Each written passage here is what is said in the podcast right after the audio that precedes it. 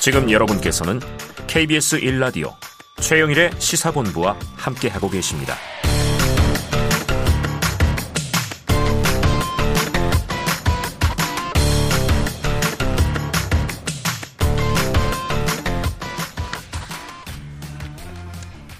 네.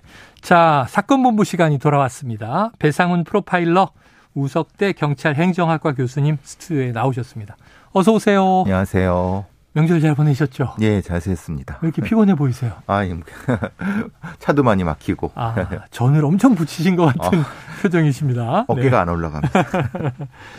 자, 어제 일명 이 수원 발발이 참 이게 이 성범죄자입니다. 박병화.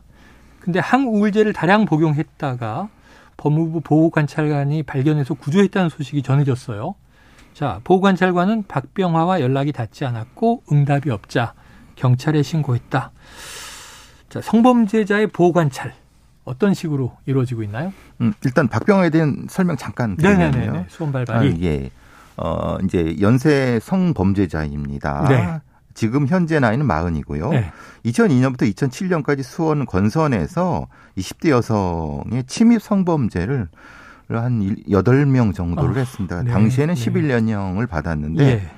어, 수영 중에 과거의 여죄가 발견돼 갖고 4년이 어. 추가돼 갖고 15년을 살고 네. 어, 지난해 10월에 출소했는데 음. 들어보셨을 겁니다. 어, 이제 거기에 이제 거주지를 마련했는데 네. 그게 바로 여대의 뒷, 뒷문이었습니다. 아이고. 그래갖고 그 화성에 계신 분들 많은 분들이 이제 상당히 공부를 했죠. 예, 예. 그래. 그 사, 바로 그 박병화가 그 박병화고요. 음. 이 보호관찰이라는 게 이런 겁니다. 거주지 제한이 우선이고요. 네. 야간 외출 제한이 있고요. 네. 그리고 이제 주로 그게 두 가지고 보호 관찰소에서 이제 일정 정도 전화로 확인하고 어. 방문해서 무엇인가를 점검하는. 어. 지금 보호 관찰관, 복무부 보호 관찰관이 전화로 확인을 했는데 전화를 안 받는 거예요. 네. 그럼 전화 안 받으면 이게 도주를 했나? 아니면 이런 생각이 드니까 직접 거주지에 와 보니까 음. 문이 잠겨져 있고 안에서 생활 반응이 없어. 네. 그래서 이제 문을 119한테 열고 들어가니까. 들어가 보니까 지금 이 상황이 됐다. 쓰러져 있더라. 예, 그겁니다. 아, 알겠습니다. 자, 그런데 이제 고위험 성범죄자에 대한 관리, 지금 보호 관찰 예. 아주 잘 설명을 해 주셨고요. 여기에 더해서 이제 전자 발찌가 있다는 거 우리가 알고 있잖아요. 예. 그 외에는 또 어떤 것들이 있을까요? 참 죄송하게도 어. 지금 언급드린 거 외에 더는 없습니다. 솔직히. 더는 없다. 왜냐하면 지금 문제가 되는 거는 특정한 거주지에 있습니다. 예. 근데 그 거주지에서 뭘 하는지에 대해서는 이제 이 보관철관이 관여하지 않습니다. 확인하거나. 예. 그러니까 이제 말하자면 한 달이나 두, 2주 정도, 1주, 2주 정도에 네네. 주기적으로 이제 방문해 갖고 네. 확인을 하고 음. 생활 확인을 하지만 여기 이제 다른 어떤 생활에 대한 얘기를 하지 않으니까 네. 생각해 보시면은 바깥에서 나가지도 잘 나가지도 못하고 어. 그런 상태에서 이 범죄자의 재범 위험성을 떨어뜨릴 수가 있느냐. 어. 이게, 이게 이제 심각한 딜레마인 네네네. 거죠. 네. 그러니까 그럼 바깥에 시설 안에 교도소 안에 있는 거랑 지금 상 무슨 상관이냐? 네. 무슨 무슨 어떤 더 나은 점이 없지 않느냐? 음. 그러니까 이제 재범 위험성이 굉장히 높아지는 이런 아. 형태. 그러니까 전자발찌는 분명히 차고 있습니다. 네네네. 근데 문제는 전자발찌 한계는 수평원되는 수직은 안 됩니다. 아, 그래서 네. 이제 들어보셨을지 모르겠지만 같은 빌라, 같은 아파트, 같은 오피스텔 동에서 성범죄가 일어나는 겁니다. 위층으로 올라가요. 예, 그러니까 전자발찌 창으로는 측 계측이 안 되는 겁니다. 어. 이런 문제가 생기는 거고 예. 생활상을 어떻게 할 것이냐, 네. 아니면은 평소에 어떻게 관리할 것인가를 이게 사실 딜레마인 네. 상태입니다. 아니 그러니까 관리 대상이 많다는 얘기를 그늘 해왔기 때문에 예. 예. 보호 관찰관의 숫자도 한계가 있고 예. 그래서 이게 뭐 매일 방문하진 않겠지, 예. 며칠에 한 번 하겠지 했는데 두 주에 한 번 확인한다 예. 그러면 사실 범죄라는 거는 뭐 하루 중에도 반짝 일어날 수 있는 건데. 그렇죠. 두 주라는 시간은 너무 길다 이런 생각이 드는데요. 자, 지난해 10월 이 박병화가 사회로 나오면서 또 이 조두순이 거주지를 옮긴다 이런 이야기가 들, 돌면서 당시 해당 거주 지역 주민들의 반발은 말씀하신 대로 매우 거셌습니다. 인근의 뭐 초중고, 대학교. 자, 관련해서 최근에 한동훈 법무부 장관이 법무부 간부들에게 다큐멘터리를 추천했는데 이게 KBS 특파원 보고 세계는 지금 두 편이었어요. 예. 이게 무슨 내용이었어요? 어, 상당히 좀 잘 만든 다큐멘터리인데요.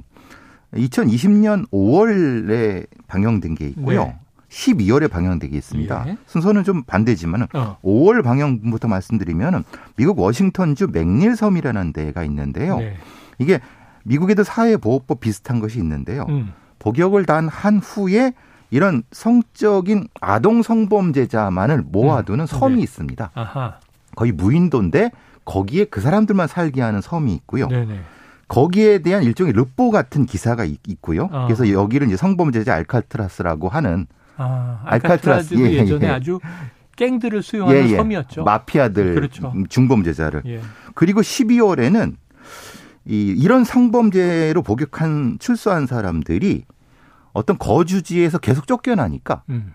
자기들끼리 마을을 만들어 사는 겁니다. 아. 그럼 한동훈 장관이 이 두 개를 보라고 한 의도가 명확하죠. 아. 그러네요. 그렇죠. 말하자면은 무인도의 아동 성범죄를 모아두는 어떤.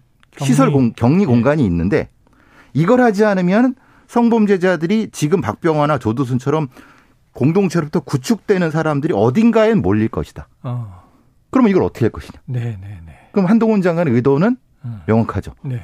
무엇인가를 해야 되는데 어. 결국은 격리 수용이지만은 예전의 청송 보호소 감호소 같은 예, 예. 그렇지만은 위헌적이지 않은 아. 이런 형태를 고민하는 것이 아닐까 네. 한동훈 장관이.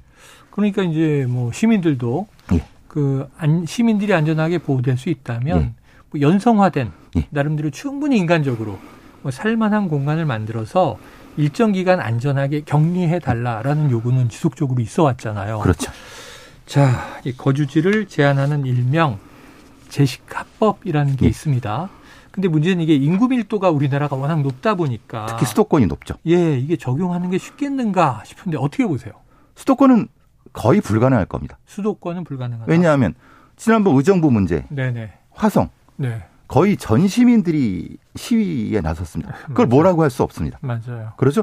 수도권이나 적어도 뭐 대전 이런 권역에 있다고 하면 뭐 거의 벌집을 쓰신 정도일 겁니다. 음. 그러면은 어디로 갈 것이냐? 네. 그럼 쉽게 생각하면서 강원도 오지, 네. 경상도 오지. 네. 저로 죄송합니다. 특정한 도를 말씀드려요. 혹은 뭐 서남해, 무인도. 그렇죠. 네. 그러면은 그럼 거기 사는 소수지만은 거기 사는 주민들은 무슨 죄냐? 그렇죠, 그렇죠. 그러니까 이거는 우리나라의 전체 공동체의 합의를 모아야 되는 건데 음. 결국은 지역 이기주로 되는 것이 아닐까. 음. 지금 우리가 이제 쓰레기 소각장 이런 것이 결국은 계속 바깥으로 구축되는 네, 형태잖아요. 또 화장장이나 이런 똑같습니다. 게 오면은 이제 시위가 일어나잖아요. 예, 결국은 이런 것이 되지 않을까라고 해서 상당히 어떻게 보면은 말로는 그러니까 이제 명문상으로는 학교나 어떤 아동 청소년들이 거, 있는 곳을 몇 킬로 이렇게 된다고 하는데 네. 그것이 적용될 수 있는 데는 사실 없다는 겁니다. 없다. 네. 그, 그, 이걸 어떻게 할 것인가 심각한 딜레마입니다. 참. 우리가 늘 이제 다니고 있지만 예. 뭐 지방도 가보고 예. 말씀하신 대로 쉽지 않겠다 예, 예. 이런 생각이 드네요. 자, 그런데 이제 앞서 말씀을 해 주셨습니다만 주거 지역 제한 규정 요건 이미 있다고 얘기하셨잖아요. 예. 예, 있습니다. 그런데 법을 개정해서 한국형 제시카법을 뭐 만약에 만든다. 그럼 어떤 실효성이 있는 거예요? 그러니까 아까 맹렬섬을 소개한 한동훈 장관의 의도가 아, 나타나는 거죠. 격리라고 하는. 그렇죠. 예. 일종의 격리에. 격리가 될 수밖에 없지 않느냐. 아, 일종의 격리가 예, 예. 필요하다. 격리가 또 될 수밖에 없다. 저, 는꼭 그렇다고 생각하지는 않습니다만 네. 이게 사실은 중론이라는 게 정치적인 여러 가지 풍향도 따져야 되는 겁니다. 예.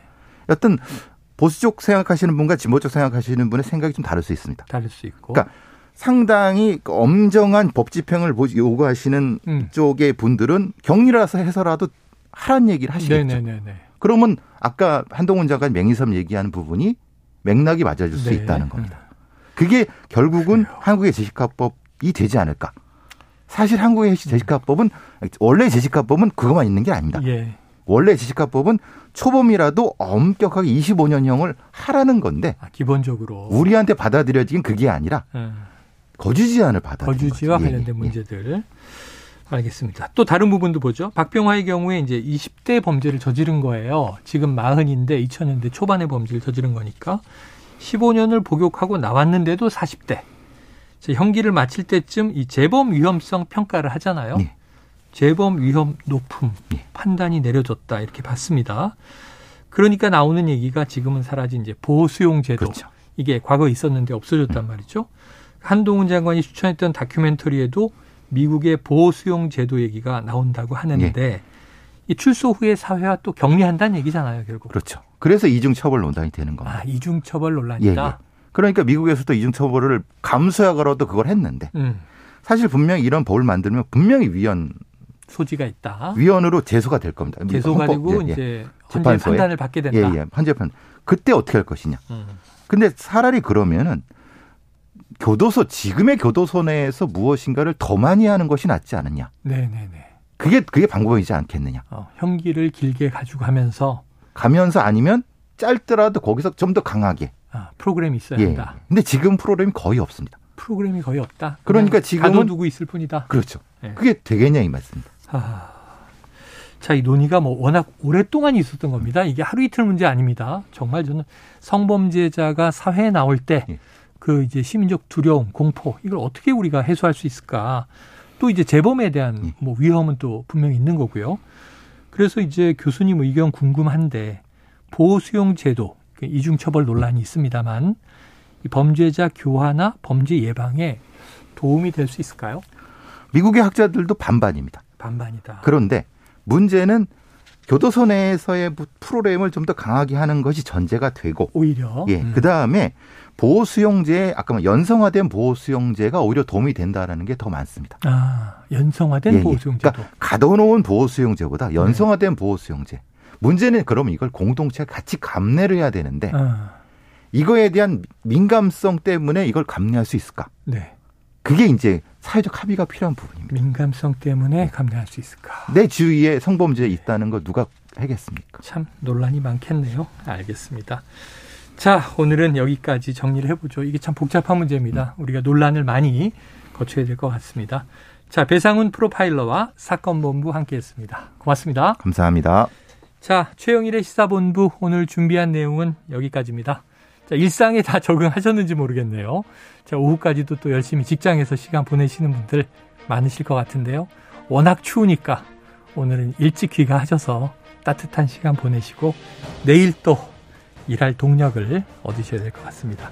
저는 내일 낮 12시 20분에 다시 찾아뵙도록 하겠습니다. 청취해주신 여러분 고맙습니다.